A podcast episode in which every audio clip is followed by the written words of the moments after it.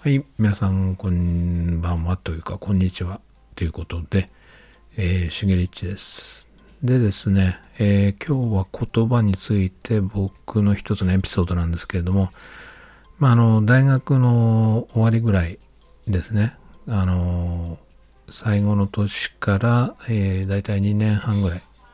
3年ぐらいにかけて、えー、日本語を教えてた時期あります。で、その時期ですね、面白い話というのは、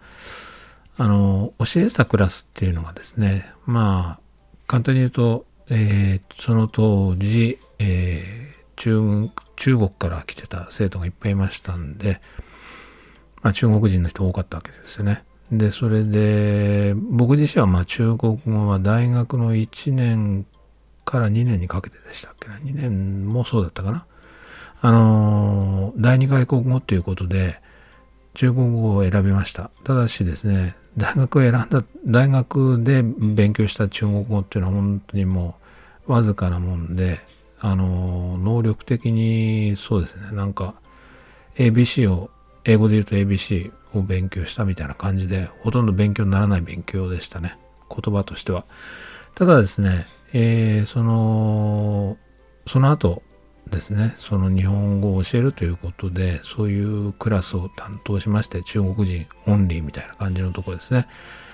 えー、でそれでそのクラスをまあ年間そうですね1年間通してっていう感じでであともう一つのクラスっていう形だから2年ぐらいはまあそういう感じでずっとですね彼らと一緒のあの一緒にいる時間って長かったわけですね。まあ一応あのクラスっていう話なんですけれども。であの面白いことに僕はまあその中国語っていうのは分かんなかったんですけれども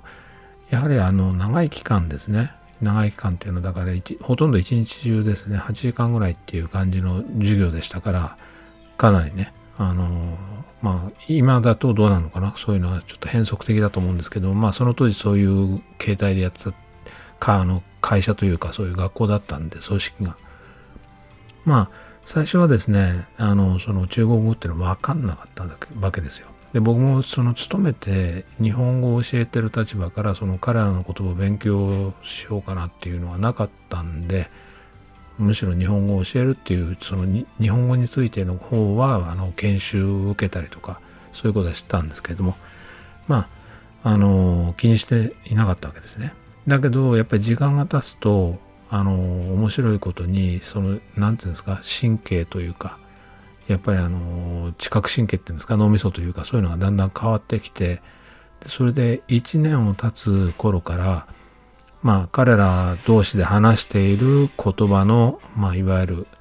文節というかその文章が言葉の意味一つ一つはわからないんですけれどもいわゆるどこであの話の何て言うんですかその文文が区切れるかどうかっていうのがだんだん分かってきたわけですね。だからその形がだんだん頭の中にこう固まって入ってきて何を言おうとしてるかっていう言葉の意味さえ分かればまああの文章形態っていうのは分かってきたという感じですね。あれはすごく不思議なもんで本当にそれこそまあ勉強しなくてもよく言うあれですねその環境にいればだんだん分かってくるっていう形なんですけどもまあでもそれにしてもやっぱり時間はかかるわけですねその辺のところ。まあ僕はもう成人してましたしその当時ね。だから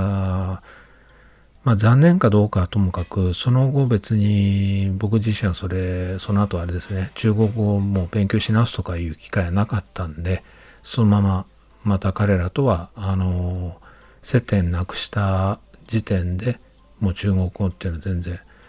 わからないままなんですけれどもまあでも僕の頭の中で覚えてる感覚っていうのはその言葉っていうのはその接していくうちに接する時間が長ければ長いほどだんだんそのヒアリングが伸びていくと。であとはまあどれだけそうですね自分の方から発生する要するに話す時に彼らに近い要するに母国語の人間に近い、えー、音で再現できるかっていう話になるんですけどまあその辺のところがすごくうんまあ今だまと僕自身は今ここイタリアにいるんですけれども、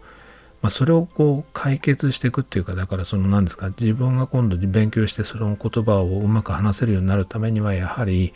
えー、自分の言ってることを聞き直すっていうことが必要かなと僕は大切かなと思いますね。要は自分が話してる時は自分がどんなような発音の仕方してるっていうのはわからないわけですけどやっぱり今もうこれだけいろんな録音のね機材っていうかそういうものが発達してるんで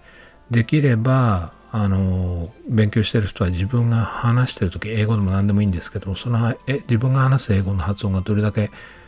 恥ずかしいですよこれ。僕は自分ですごくイタリア語でイタリア語を話してる自分の声を聞いた時には本当に信じられないぐらい恥ずかしいぐらいあへったくそだなと思いましたしただ自分がそれは話してる時は自分の等身大の自分のその話し声っていうのは聞こえないわけですからそういったやっぱり録音したものとかなんとかっていうのはやっぱり聞き直して訂正していくっていうことが必要かなと思います。まあちょっとそんな感じで、えー、言葉について一つ思い出したことがありましたので今ちょっとここで話しました。ではまた明日。しげりちでした。